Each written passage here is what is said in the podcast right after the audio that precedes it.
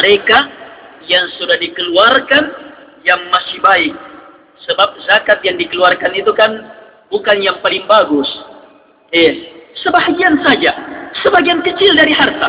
Adapun harta yang lebih banyak, yang lebih hebat, yang lebih mulia, maka ini tetap. Kata Nabi hati-hati terhadap harta ini. Sebab telah dikeluarkan zakatnya. Selanjutnya Nabi tutup hadis ini dengan sabdanya, takutlah kamu terhadap doanya orang yang terzalimi. Sebab tidak ada, tidak ada antara dia dengan Allah subhanahu wa ta'ala perantara.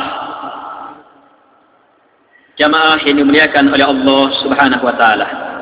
Tolong bersama kami. Tauhid dulu dalam hadis ini. Baru kemudian disuruh mengajarkan solat. Baru kemudian disuruh memberitahu tentang zakat. Kalau kita lihat ini, ini urutan apa ini? Ini urutan rukun is? Ini urutan rukun is? Rukun Islam ini. Kata Nabi Sallam, rukun Islam yang pertama apa? Ashhadu an la ilaha illallah wa ashhadu anna Muhammadan abduhu wa rasuluh. Syahadatain. Saya rasa bisa kita pikirkan apa yang dimaksudkan dengan tauhid di sini. Yang dimaksudkan dengan tauhid di sini adalah syahadat.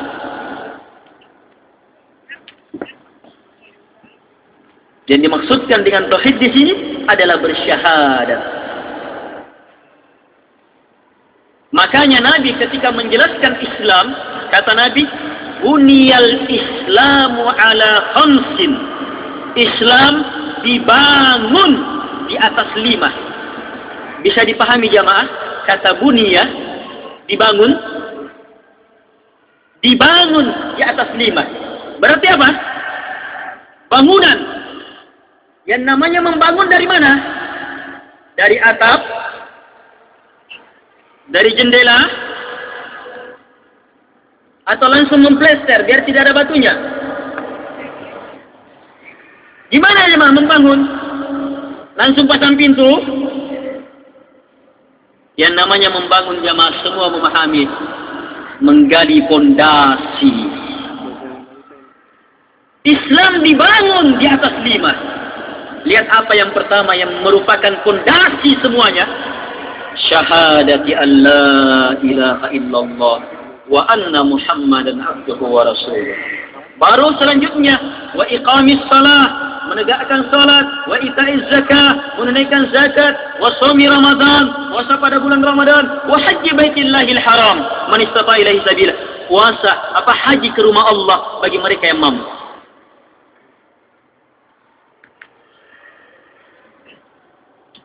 Ini namanya memahami tauhid dengan apa? Dengan paham dari Nabi. Sebab kita pahami hadis dengan menggunakan hadis. Paham seperti ini selamat dari cacat. Sebab tidak ada campur baurnya akal-akalan kita.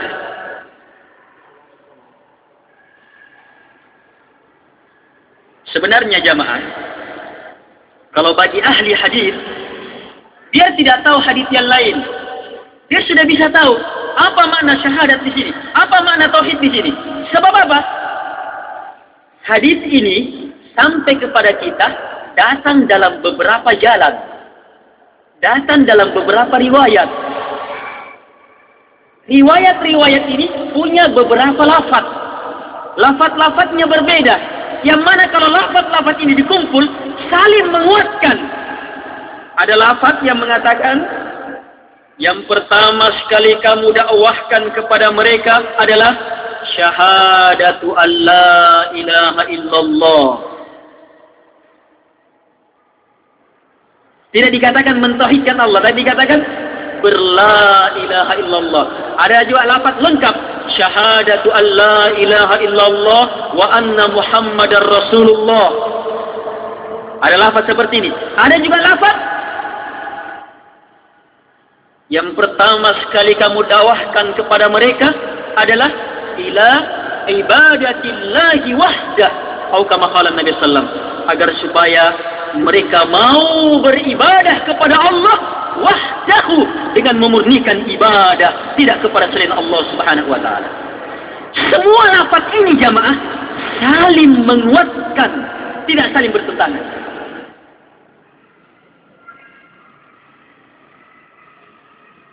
Dari sini terbuka pintu bahawa bertauhid adalah bersyahadat.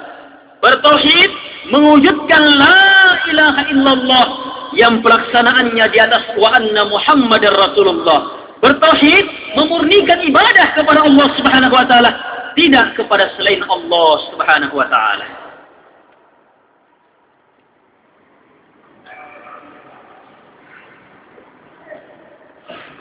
Nabi ajarkan sahabatnya bertauhid ini jamaah. Bertahun-tahun. Eh, supaya menyatakan menerima la ilaha illallah wa anna muhammad rasulullah sampai akhirnya tiba peristiwa Isra Mi'raj turun kewajiban salat lima waktu. Jadi jangan dianggap oh ini urusannya ini urusan ay gampang. Satu hari dua hari bisa selesai pemahaman terhadap tauhid jamaah terhadap la ilaha illallah itu dalam dan sangat dalam. Mau lihat buktinya? Saya buktikan dengan ayat. Bukan dengan akal-akalan. Bukan dengan asbun, asal bunyi. Allah subhanahu wa ta'ala berfirman. Fa'alam annahu la ilaha illallah. Maka ilmuilah ya Muhammad. Perintah dari Allah. Fa'alam. Ilmui. Allah perintahkan Nabi kita. Muhammad SAW. Untuk mengilmui. Apa? Bahawa la ilaha illallah. Saya tanya jamaah ketika ayat ini turun, ini bukan ayat pertama ya, sudah ayat-ayat pertengahan ini turun ini. Ketika ayat ini turun, apakah Nabi Muhammad SAW sudah jadi Nabi dan Rasul? Sudah jadi Nabi dan Rasul? Ayo, sudah jadi Nabi dan Rasul atau tidak? Sudah jadi Nabi dan Rasul. Sudah mendakwahkan la ilaha illallah sudah berada di atas la ilaha illallah. Sempurna di atas la ilaha illallah. Merasakan suka dukanya mendakwahkan la ilaha illallah. Tapi kenapa Allah masih perintahkan untuk mengilmui la ilaha illallah? Ayo coba dijawab. Kenapa Allah masih perintahkan wajibkan beliau sesallam untuk terus mengilmui la ilaha illallah? Kenapa jamaah karena dalamnya luasnya kandungan dari la ilaha illallah itu. Kalau kita tidak pahami jamaah makna dari la ilaha illallah. La ilallah apa tadi itu? Tauhid kan? Hadis tadi. Mentauhidkan Allah berarti berla ilaha illallah. Ini luas. Jamaah yang dimuliakan oleh Allah subhanahu wa ta'ala. Mentauhidkan Allah artinya mewujudkan la ilaha illallah. Saya mau tanya la ilaha illallah ini dikenal dalam Islam sebagai kalimat apa?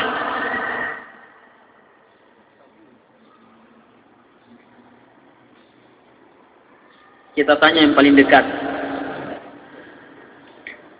Ayo gimana La ilaha illallah ini iya kalimat syahadat. Dikenal dengan kalimat apa? Ada biasa dikenal disilahkan kalimatul ih kalimatul ih ikhlas. Ya, kalimatul ikhlas. Apa itu istilah ikhlas? Ikhlas dari kata ha, lam, sod. Artinya murni, bersih, tidak tercampuri. Sama tidak dengan kata tauhid? Sama tidak dengan kata tauhid? Tauhid pemurnian ibadah kepada Allah tidak tercampuri betul kepada siapapun juga kepada selain Allah Subhanahu wa taala. Makanya wujud dari tauhid adalah terwujudnya keikhlasan, terwujudnya la ilaha illallah. Pertanyaan lain. Syahadat la ilaha illallah wa anna muhammadar rasulullah dikenal juga dengan kalimatul islam sebagai pernyataan keislam keislaman sekarang apa yang pahami apa yang jamaah pahami dari kata Islam Islam jamaah secara bahasa saja Islam itu secara bahasa di dalamnya tertandung makna selamat dari cacat. Murni tanpa gangguan. Tulus dalam penerimaan. Itu Islam. Persis dengan mana ikhlas. Persis dengan mana tauhid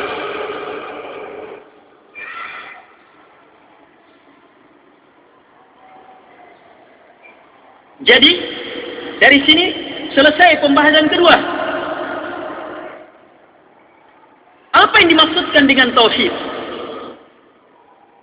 Sudah bisa dijawab? Yang dimaksudkan dengan bertauhid adalah berislam, berla ilaha illallah wa anna muhammadar rasulullah. Mewujudkan nilai keikhlasan, pemurnian ibadah kepada Allah Subhanahu wa taala, tidak kepada selain Allah Subhanahu wa taala. Hati-hati ajaran tauhid yang salah.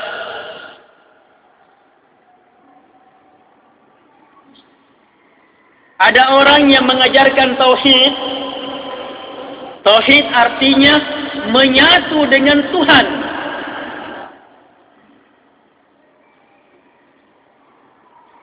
Mentauhidkan Allah katanya menyatu dengan Tuhan.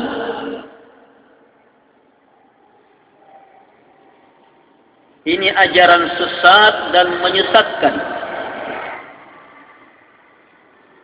Justru ajaran tauhid itu adalah ajaran yang dengannya hamba semakin mengenali dirinya, semakin mengendali dirinya, semakin memahami dirinya rendah di hadapan Tuhannya. Tapi ajaran yang tadi itu justru menganggap dirinya semakin hebat, makanya pantas menyatu dengan Tuhan. Ini ajaran sesat jemaah.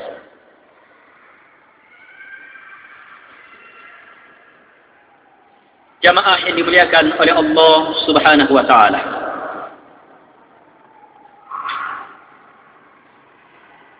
Ada juga yang memahamkan tauhid, mentauhidkan Allah itu artinya meyakini bahwa Allah satu-satunya pencipta, penguasa, pengatur alam semesta selain Allah bukan.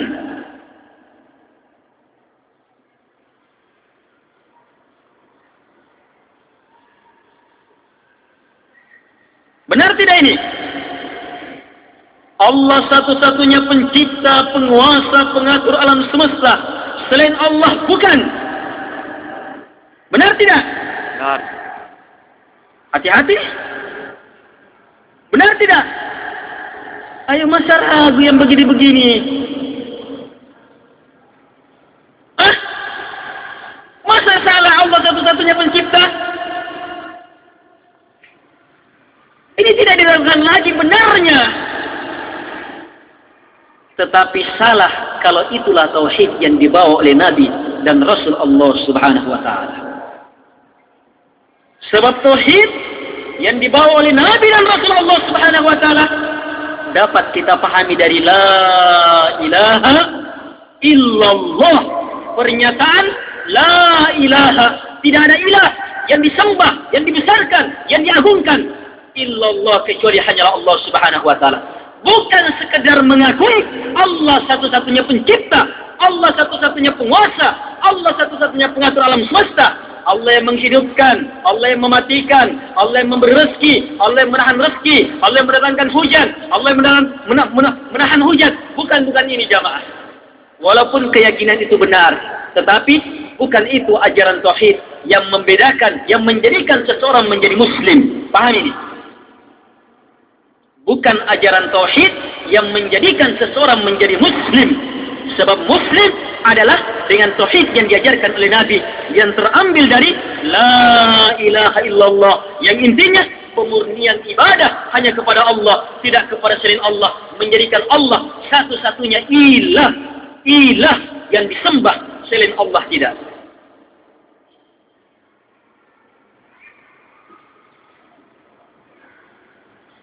orang musyrikin jamaah pada zaman Nabi itu juga meyakui ini bahwa Allah yang mencipta, Allah yang menguasai, Allah yang mengatur alam semesta. Bahkan tadi, tadi, tadi apa? Peristiwanya di Mat. Di Mat orang musyrik ini yang ahli ruqyah. Kemudian akhirnya mau datang menyembuhkan Nabi, tapi akhirnya dia sembuh dari kesyirikannya. Apa yang dia bilang? La'allallaha ayyashfiyahu ala yadayya. Semoga Allah menyembuhkannya melalui kedua tanganku. Itu keyakinannya orang musyrik. Itu masih keyakinan orang musyrik. Hanya hanya anehnya keyakinan ini jangankan orang musyrik, orang muslim saja banyak kalah di sini. Lihat peristiwanya Ponarin. Ponarin. Iya. Yeah. Lihat banyaknya orang-orang musyrik jamaah. Padahal baru beritanya, ada anak SD kelas 3 dapat batu. Batu tidak tahu batu tayang. Eh. Bisa menyembuhkan dan begini. Langsung serentak orang tertarik. Nilai batunya ini. Cepatnya orang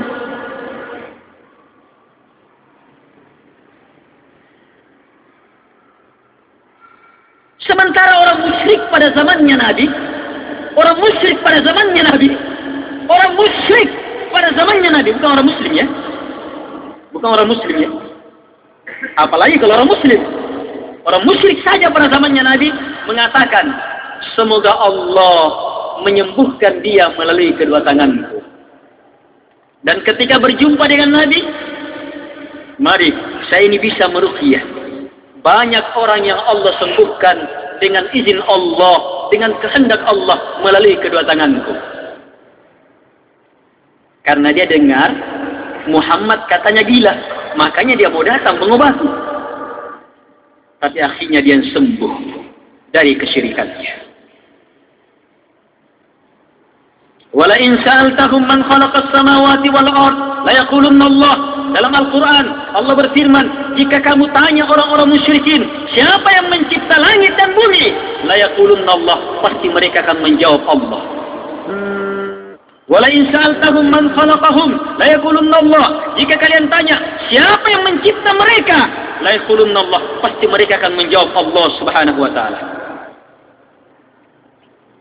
قل من بيده ملكوت كل شيء وهو يجير ولا يجار عليه إن كنتم تعلمون فسيقولون الله قل فأنا تسحرون kata Allah subhanahu wa ta'ala bertanya kepada mereka ini pertanyaan ketiga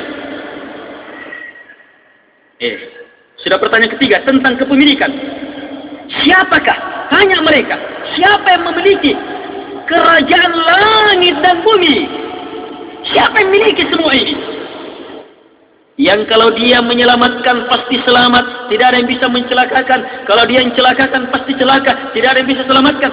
Siapa? Jika kalian tahu, orang-orang musyrik ini disuruh. Apa jawaban mereka? Allah.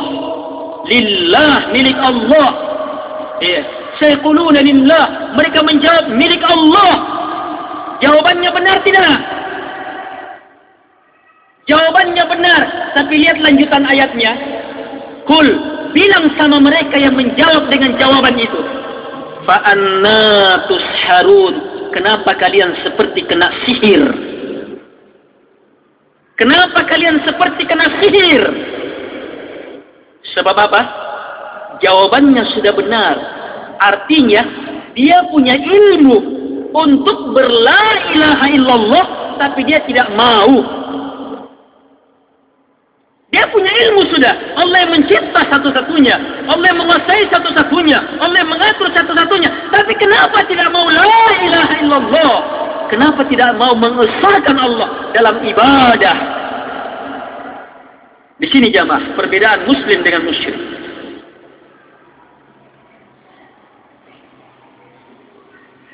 Jadi harus betul-betul mentauhidkan Allah Subhanahu wa taala. Wujudkan la ilaha illallah. Ada lebih hebat lagi. Ternyata orang musyrik jamaah. Ternyata orang musyrik itu juga beribadah kepada Allah Subhanahu wa taala. Mengakui Allah sebagai sembahan. Mengakui Allah sebagai sembahan. Tetapi syiriknya ini sampai dikatakan syirik sebab selain Allah juga iya. Itu pun ketika mereka mendekatkan diri kepada selain Allah,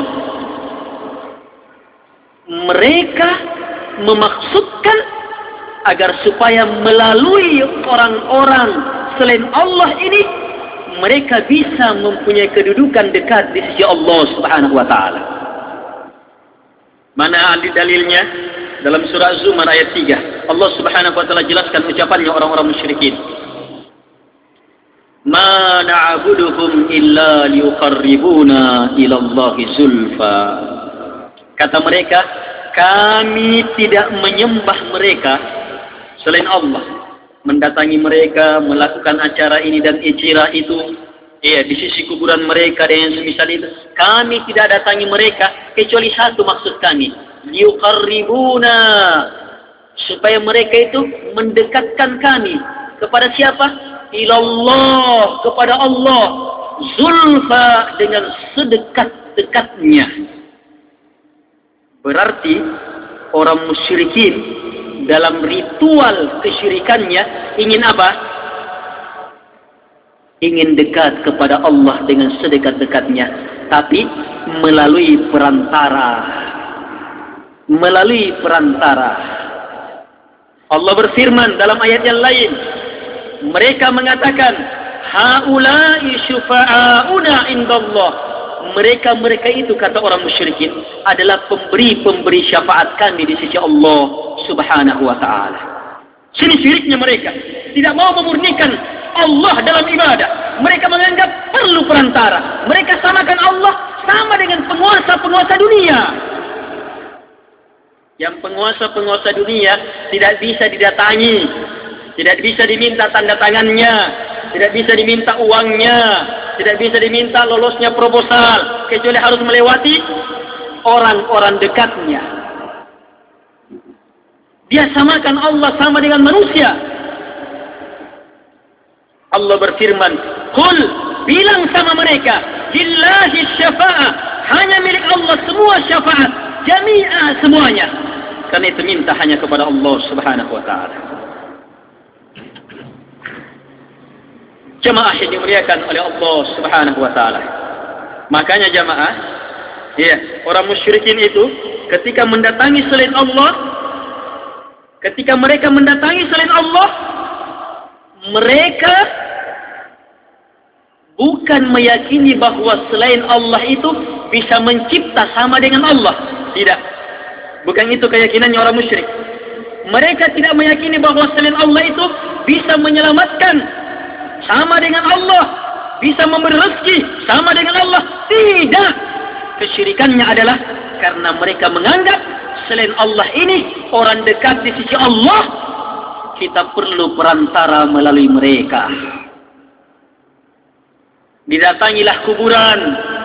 Didatangilah tempat-tempat ini dan itu untuk acara mengalirkan darah membawa sesajian dengan maksud melalui mereka kita mengharapkan kebaikan di sisi Allah Subhanahu wa taala. Ini kesyirikannya orang musyrikin. Pahami betul perkara ini. Datang Nabi Muhammad SAW. La ilaha illallah. Mengajak agar supaya mereka mentauhidkan Allah. Memurnikan ibadah kepada Allah. Tidak ada perantara-perantara. Langsung kepada Allah. Allah maha kaya. Allah maha baik. Terbuka semua jalur. Allah buka pintu-pintu kebaikan. Langsung jamaah. Jamaah yang dimuliakan oleh Allah subhanahu wa ta'ala.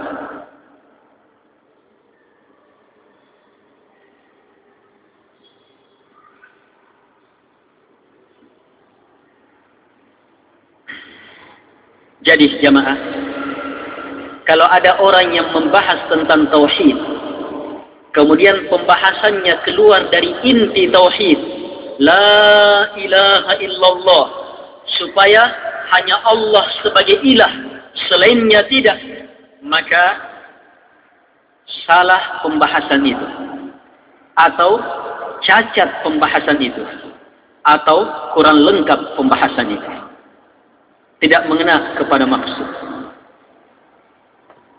Jamaah yang dimuliakan oleh Allah Subhanahu wa taala. Pembahasan selanjutnya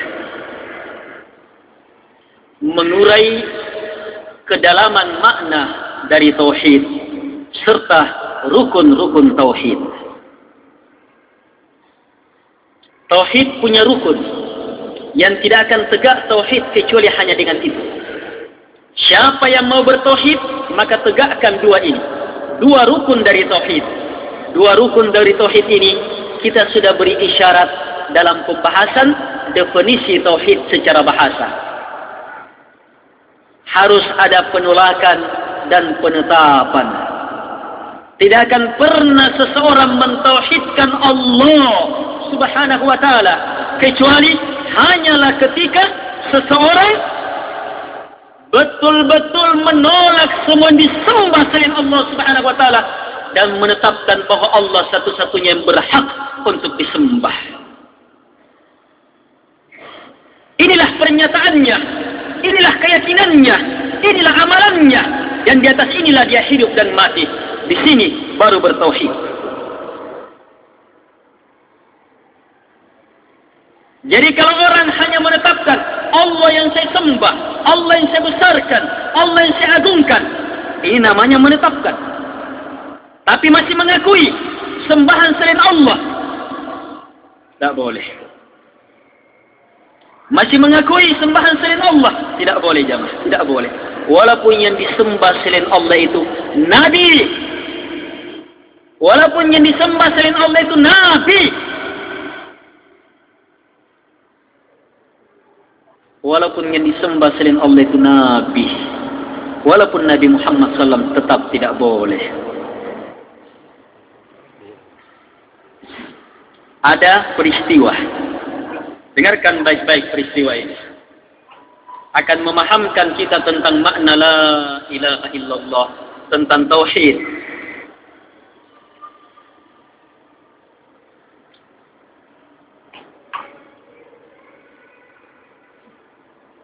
ada orang ceramah di hadapan Nabi SAW. Kemudian dalam ceramahnya itu dia mengatakan sesuai dengan kehendak Allah dan Muhammad. Sesuai dengan kehendak Allah dan Muhammad kehendak. Masya Allah wa syi'tah. Sebagaimana yang Allah kehendaki dan yang engkau kehendaki. Sebagaimana dikehendaki Allah dan yang dikehendaki oleh Muhammad SAW. Maka apa kata Nabi Muhammad SAW? Aja'altani lillahi nidda. Sebelumnya kata Nabi SAW, Bi'sal khatibu anta. Kamu adalah penceramah yang paling jelek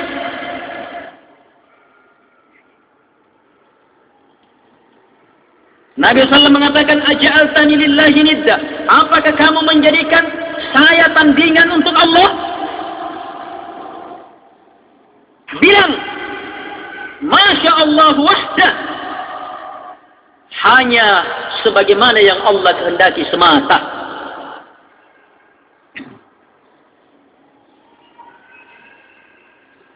Nabi sallallahu alaihi wasallam tidak mau disederajatkan oleh Allah Subhanahu wa taala dalam ucapan. Saya sangat yakin jamaah, sahabat Nabi ini tidak meyakini bahawa kehendaknya Nabi sama dengan kehendak Allah. Iya. Tidak mungkin mereka yakini kehendaknya Allah Nabi sama dengan kehendak Allah. Tidak mungkin. Tapi lafaz ini lafaz bermasalah. Lafaznya langsung Nabi tegur keras. Kamu jadikan saya tandingan untuk Allah Subhanahu wa taala? Coba lihat jamaah. Nabi kita Muhammad SAW tidak ingin tidak ingin dijadikan tandingan tandingan untuk Allah Subhanahu wa taala apalagi yang lainnya.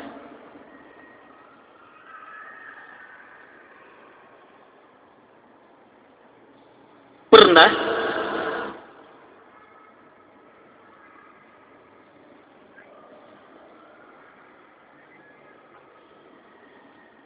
datang rombongan dari Bani Amir kepada Rasulullah SAW ada suku Bani Amir datang kepada Nabi sallallahu Biasa ya, orang-orang datang ya, kan ada kalimat pembukaan, ya. Kan mau ketemu dengan junjungannya ini, mau ketemu dengan Rasulullah sallallahu Kalimat pembukaan, pembukaan. Kata orang ini anta sayyiduna. Kamu adalah sayyidnya kami. Kata Nabi sallallahu As-Sayyidullahu tabaraka wa ta'ala. Sayyid yang semutlak sayyid Hanyalah Allah tabaraka wa ta'ala.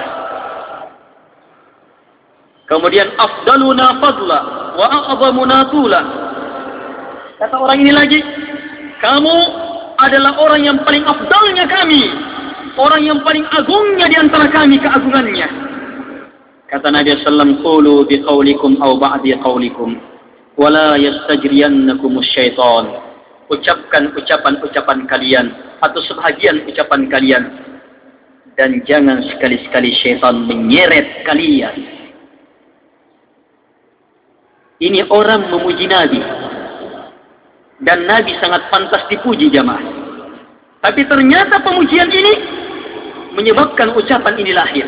Jangan sekali-sekali syaitan menyeret kalian.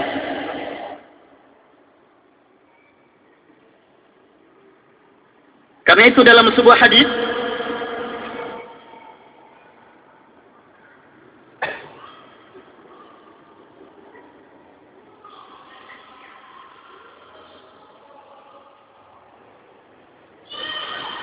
Dalam sebuah hadis ada seorang lelaki memuji-muji seorang lelaki di sisi Nabi. Maka kata Nabi wasallam, "Qata'ta unuqa sahibik."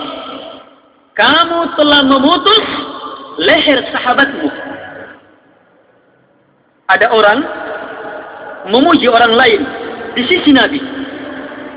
Pujiannya berlebihan. Eh. Maka kata Nabi SAW kepada yang memuji, kamu telah memutus leher sahabatmu. Dalam sebuah hadis Nabi SAW bersabda, "Idza laqitumul maddahin, fahtu fi wujuhihim turab." Kata Nabi SAW, jika kalian jumpai ahli-ahli pemuji orang-orang yang suka memuji maka ambil tanah lempar ke mukanya hadis sahih Nabi perlakukan langsung di hadapan dirinya ketika dipuji eh dalam sebuah hadis lain ada orang datang kepada Nabi SAW dan mengatakan, Wahai Rasulullah, wahai orang terbaiknya kami, wahai anak orang terbaiknya kami, wahai sayyidnya kami, wahai anak sayyidnya kami. Maka apa kata Nabi SAW? Ucapkan ucapan kalian, wala yastahwiyannakum syaitan. Jangan sampai syaitan palingkan kalian. Ana Muhammad Abdullah wa Rasuluh. Saya ini Muhammad, hamba Allah dan Rasulnya. La uhibbu an tarfa'uni fawqa manzilati allati anzalani Allahu. Saya tidak suka kalau kalian mengangkat saya di atas derajat yang Allah Subhanahu wa taala telah dudukkan saya. Kenapa Nabi sampai seperti ini jamaah? Ini tidak lain karena kesempurnaan tauhid. Tauhid jamaah mengantar hamba untuk betul-betul menolak semua selain Allah Subhanahu wa taala. Masuk di dalamnya menolak pujian pembesaran siapapun juga sebab yang diharapkan hanyalah pembesaran pengagungan Allah Subhanahu wa taala. Siapapun yang memuji jamaah, miliki ilmu ini, siapapun yang memuji makhluk pertama sampai makhluk terakhir memuji kita. Tapi kapan pujian ini bersamaan dengan celaannya Allah kepada kita, maka pasti yang jadi adalah celaannya Allah, pasti kita celaka. Tapi sebaliknya, walaupun semua makhluk mencela, mencaci kita, menjauhi kita, tetapi bersamaan dengan pujian Allah, maka pasti tetap kita akan mulia sebab pujian Allah yang jadi. Tauhid mengantar kita jamaah mengharap hanya kepada Allah Subhanahu wa taala dan tidak kepada selain Allah. Kandungan dari penolakan dan penetapan itu. Ini juga mengantar kita untuk ikhlas. Ada orang mau ikhlas begini caranya. Ada orang mau ikhlas begini caranya. Saya hanya mengharapkan apa yang ada di sisi Allah. Ini ikhlas dengan metode penetapan saja. Tidak pernah ikhlas kecuali harus dua itu. Tolak dan tetapkan. Dia mengatakan, saya hanya mengharapkan pujian Allah, mengharapkan apa yang ada di sisi Allah. Tetapi apa? Pujiannya orang. Pandangannya orang. Dari orang juga dia tidak tutup. Dia tidak tutup itu. Akhirnya, tidak akan pernah bisa ikhlas. Keikhlasan jamaah hanyalah terwujud dengan tegaknya dua ini. Tolak semua selain Allah dan serahkan hanya kepada Allah Subhanahu wa taala. Jamaah yang dimuliakan oleh Allah Subhanahu wa taala. Kita kembali kepada inti pembahasan tadi. Jadi, yang diinginkan dari mentauhidkan Allah Subhanahu wa taala adalah bagaimana hamba betul-betul memurnikan ibadah hanya kepada Allah Subhanahu wa taala dan betul-betul menjaga ibadah itu tidak kepada selain Allah Subhanahu wa taala. Dia tolak siapapun selain Allah, apakah dia para malaikat, apakah dia para nabi dan rasul Allah Subhanahu wa taala, tidak akan pernah diakui sebagai sembahan, dia tidak akan pernah menyerahkan satu pun ibadahnya kepadanya. Ibadahnya hanya kepada Allah subhanahu wa ta'ala. Sebab pernyataan La ilaha illallah telah menetapkan dia. Bahawa dia hanya mengakui Allah satu-satunya disembah. Selainnya bukan. Selainnya hanyalah sembahan batil. Dalika bi anna Allah huwal haqq. Wa anna ma yada'una min dunihi huwal batil. Yang demikian itu. Karena hanya Allah yang hak dan semua yang mereka sembah selain Allah Subhanahu wa taala adalah batil. Siapapun jamaah selain Allah jangan akui sebagai sembahan. Tolak, tolak. Para malaikat, para nabi dan rasul. Apalagi kalau hanya sekedar penghuni-penghuni pohon, penghuni-penghuni tikungan keramat, penghuni-penghuni rumah kosong, penghuni-penghuni sawah, penghuni hutan, atau yang dipelihara di atap-atap rumah. Apalagi kalau hanya sekedar benda mati, kris-kris berkarat, pulau-pulau yang ya pulau basi, pulau besi, pulau batu-batu sungai, tombak-tombak pusaka, tolak-tolak, jangan akui sebagai ilah. Jangan akui sebagai ilah sebab kita sudah nyatakan la tidak ada ilah tidak ada ilah yang sebenarnya. Kita tolak semuanya illallah kecuali hanya Allah Subhanahu wa taala. Ilah artinya yang dibesarkan, yang diagungkan, yang kepadanya diserahkan ibadah.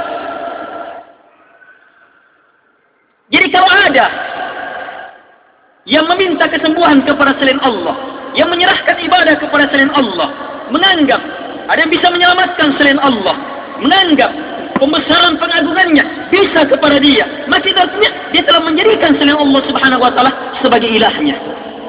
Ini kesyirikan jemaah. Di antara mereka ada yang menjadikan sembahan itu tandingan selain Allah binatang-binatang.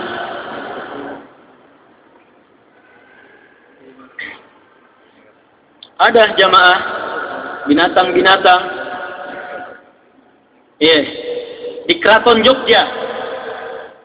Di Keraton Jogja banyak kiai. Ada kerbau namanya Kiai kalau saya tidak salah Kiai Slamet. Pokoknya yeah. binatang ini namanya Kiai, benda pusaka ini namanya Kiai. Kalau ada acara, acara pemandian pensucian ha, digiring ini binatang kalau keluar tainya ha, tainya diperebutkan ini di keraton Jogja kota pelajar Indonesia kota pelajar Indonesia jamaah yang dimuliakan oleh Allah subhanahu wa ta'ala di mana akal jamaah di mana fitrah kita? Di mana fitrah jamaah? Untuk membesarkan pencipta satu-satunya, untuk mengagungkan penguasa satu-satunya, untuk menyerahkan ibadah kepada yang menguasai satu-satunya, Allah Subhanahu wa taala. Jamaah yang dimuliakan oleh Allah Subhanahu wa taala.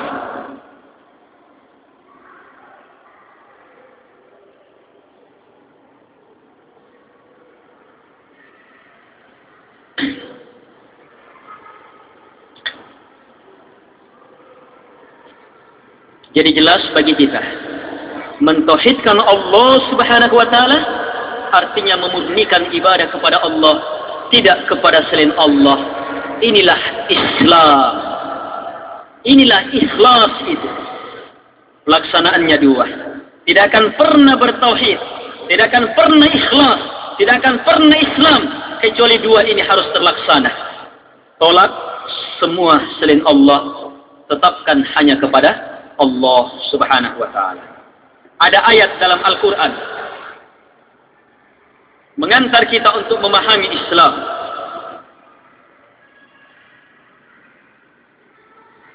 Saya sebutkan beberapa ayat di antaranya Allah Subhanahu wa taala berfirman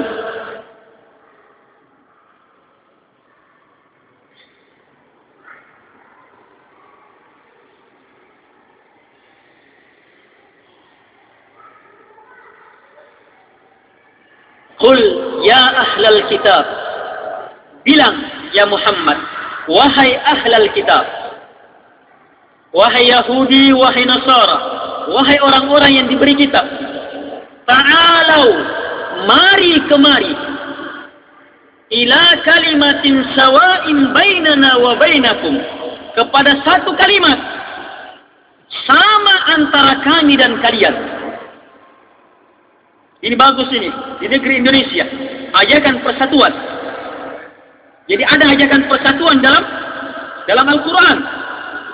Yahudi dan Nasara dipanggil oleh Nabi SAW untuk bersatu kepada satu kalimat. Harus nanti satu kalau terima sama-sama terima satu kalimat ini. Apa kalimat itu? Allah na'budu illallah jangan kita beribadah kecuali hanya kepada Allah. Satu. Wala nusyrika bihi syai'a. Jangan kita menyekutukan Allah dengan sesuatu apapun juga. Dua. Ketiga, wala yattakhidha ba'duna ba'dan arbaban min dunillah.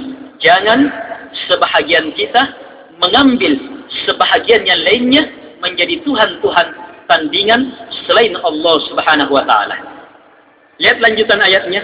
Fa in tawallau jika mereka berpaling tidak mau terima faqulu maka kalian ya Muhammad bersama umat engkau katakan ini bilang ini ishadu bi anna muslimun persaksikanlah bahwa kamilah orang-orang muslim. Kamilah orang-orang yang mau menerima kalimat kalimat itu. Ini jelas sekali ayatnya jamaah. Bahwa Islam berada pada tiga kandungan kata ini. Allah na'budu illallah wa la nusyrika bihi syai'a wa la yattakhidha ba'duna ba'dan arbaban min dunillah. Tiga perkara ini adalah uraian tauhid.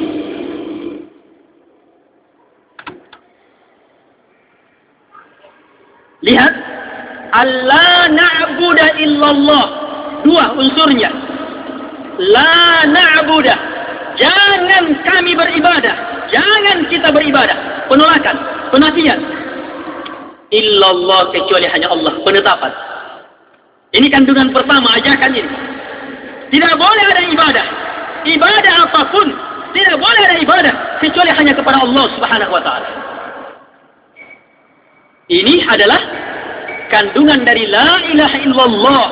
Dan disinilah keikhlasan itu. Inilah ketauhidan. Menolak semua selain Allah dan menetapkan hanya kepada Allah. Kalimat kedua dan kalimat ketiga uraiannya lebih dalam. Wala nusyrika bihi syai'a kita tidak boleh menyekutukan Allah dengan sesuatu apapun juga sebab lawan dari tauhid adalah syirik Orang yang bertauhid selamat dari syirik. Bahkan penafian la ilaha tidak ada yang berhak disembah. Ini artinya apa? Menggugurkan segala kesyirikan. Tidak ada betul yang diakui. Gugur segala pembesaran kepada selain Allah Subhanahu wa taala. Kita tidak akan mau melakukan kesyirikan dalam bentuk apapun juga.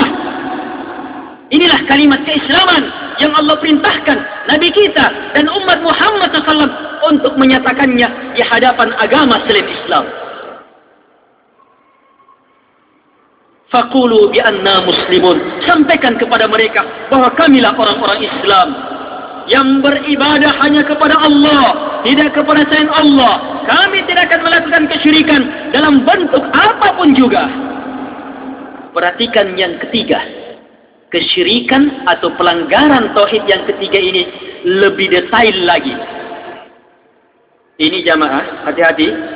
Kalau yang ketiga ini, saya tidak jamin ustaz-ustaz saja bisa jadi Tuhan di sini. Kiai-kiai bisa jadi Tuhan di sini.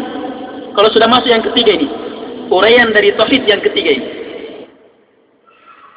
Wala yattakhidha ba'duna ba'dan arbaban min dunillah. Jangan sebahagian kita mengambil sebahagian yang lainnya menjadi rob-rob arbaban. Bentuk jamak dari kata rob. Rob-rob selain Allah. Apa artinya? Kalau mau lebih jelas jamaah, dengarkan ayat ini dan sebabnya. Adi bin Hatim seorang sahabat yang dulunya ahli kitab duduk bersama Nabi mendengar Nabi membaca ayat ayat yang menjelaskan sifatnya Yahudi dan Nasara ittakhadu ahbarahum wa ruhbanahum arbaban min dunillah. Mereka mengambil menjadikan ahbarahum ulama-ulama mereka waruhbanahum ahli-ahli ibadah mereka arbaban menjadi rob-rob min dunillah tandingan selain Allah subhanahu wa ta'ala jadi bukan saya yang bilang ya Allah sendiri yang sifatkan bahawa ada bentuk mengambil tandingan mengambil Tuhan yang ternyata Tuhannya adalah ulama. Tuhannya adalah ahli-ahli ibadah. Ini langsung. Dan ini sifatnya orang Yahudi dan orang Nasara. Allah beritakan kepada kita supaya umat Muhammad SAW jangan mengikuti mereka.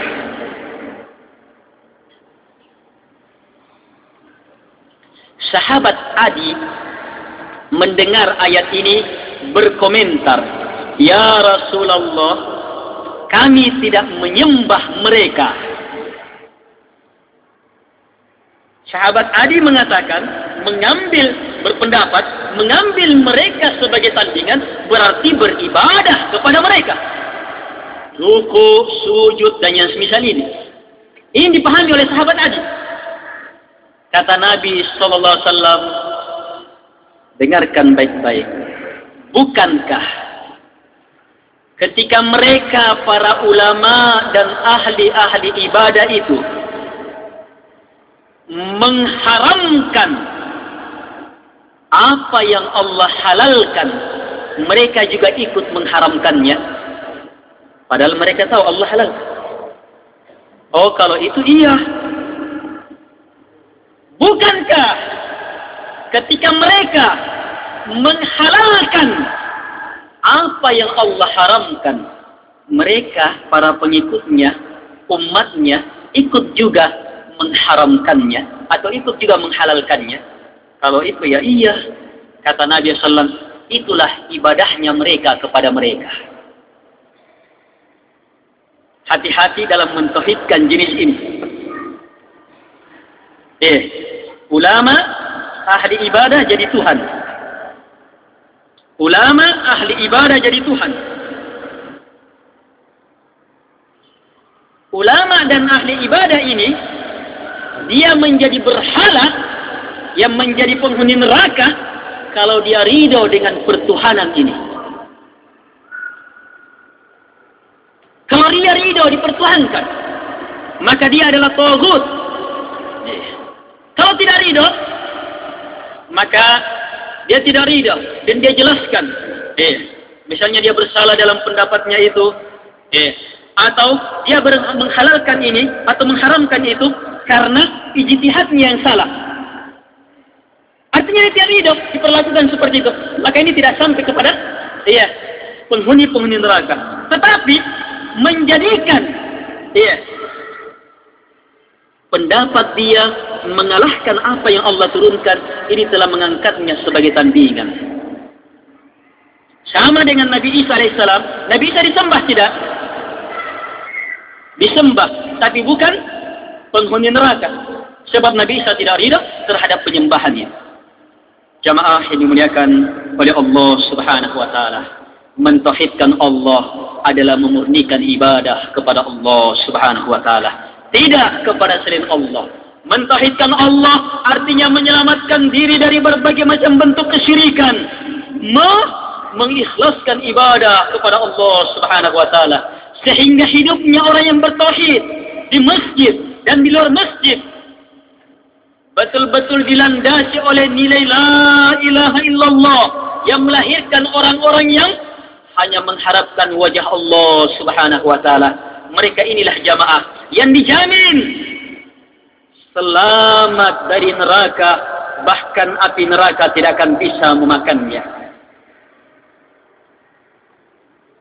Inna Allah harrama ala nar man qala la ilaha illallah yabtaghi bidzalika wajh Allah sungguh Allah haramkan neraka. Orang yang menyatakan la ilaha illallah betul-betul hanya mengharapkan wajah Allah subhanahu wa ta'ala selainnya tidak jamaah ini muliakan oleh Allah subhanahu wa ta'ala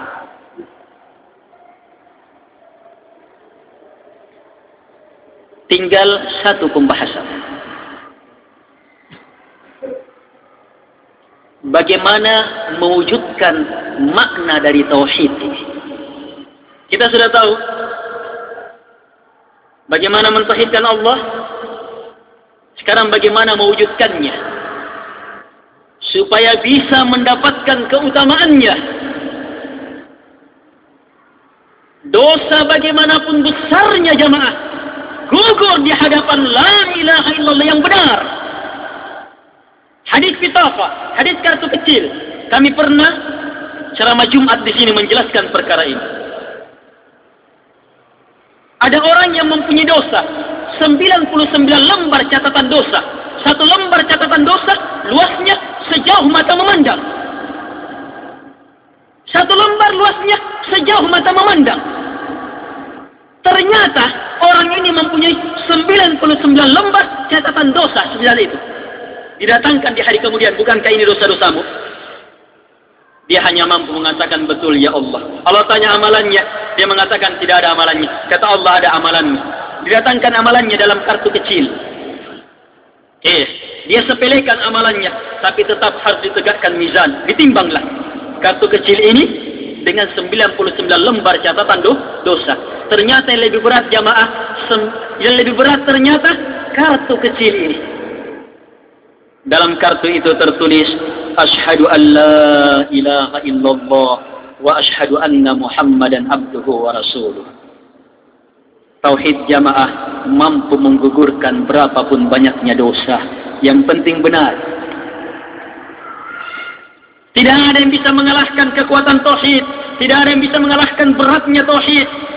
Wasiatnya Nabi Nuh alaihissalam, rasul yang pertama yang Allah Subhanahu wa taala utus ketika akan meninggal, berwasiat kepada anaknya. Di antara wasiatnya, "Amuruka bila ilaha illallah." Saya perintahkan kepada engkau wahai anakku untuk berla ilaha illallah. Kenapa?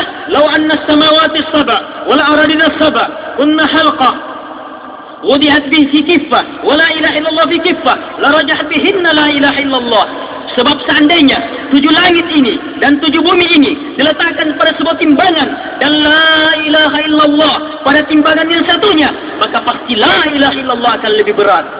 Beliau lanjutkan law anna samawati sab'a wal aradina sab'a kunna khalqatan mubahama laqasamat hunna la ilaha illallah. Kalau seandainya tujuh langit ini dan tujuh bumi ini terikat seperti gelang yang sangat kuat maka pasti la ilaha illallah akan mampu menghancurkannya. Ini berat dan kekuatannya. Tidak akan ada yang bisa menandingi jamaah. Miliki jamaah. Landasi salat kita di atas nilai-nilai tauhid maka tidak akan tertandingi. Landasi sedekah kita di atas nilai tauhid maka tidak akan tertandingi. Landasi haji kita di atas nilai tauhid maka tidak akan terkalahkan. Mabrur mabrur landasi puasa kita di atas nilai tauhid maka akan melahirkan takwa landasi haji kita di atas nilai tauhid landasi semua amalan kita semua ibadah kita di atas nilai-nilai tauhid pemurnian ibadah kepada Allah tidak kepada selain Allah menyelamatkan diri dari kesyirikan dan betul-betul mentaati Rasulullah sallam semata tidak mau mentaati ulama ahli ibadah dalam perkara yang keluar dari petunjuk Rasulullah sallallahu alaihi wa ala alihi wasallam inilah mentauhidkan Allah subhanahu wa ta'ala. Insyaallah ta'ala mungkin ini yang dapat kita sampaikan pada pertemuan ini. Sahabat salat sunnat kita akan lanjutkan beberapa menit ya. Kemudian setelah itu tanya jawab. Atau sekarang tanya jawabnya. Ya Baik. Jadi gitu ya. Sahabat salat sunat kita lanjutkan beberapa menit. Kemudian tanya jawab.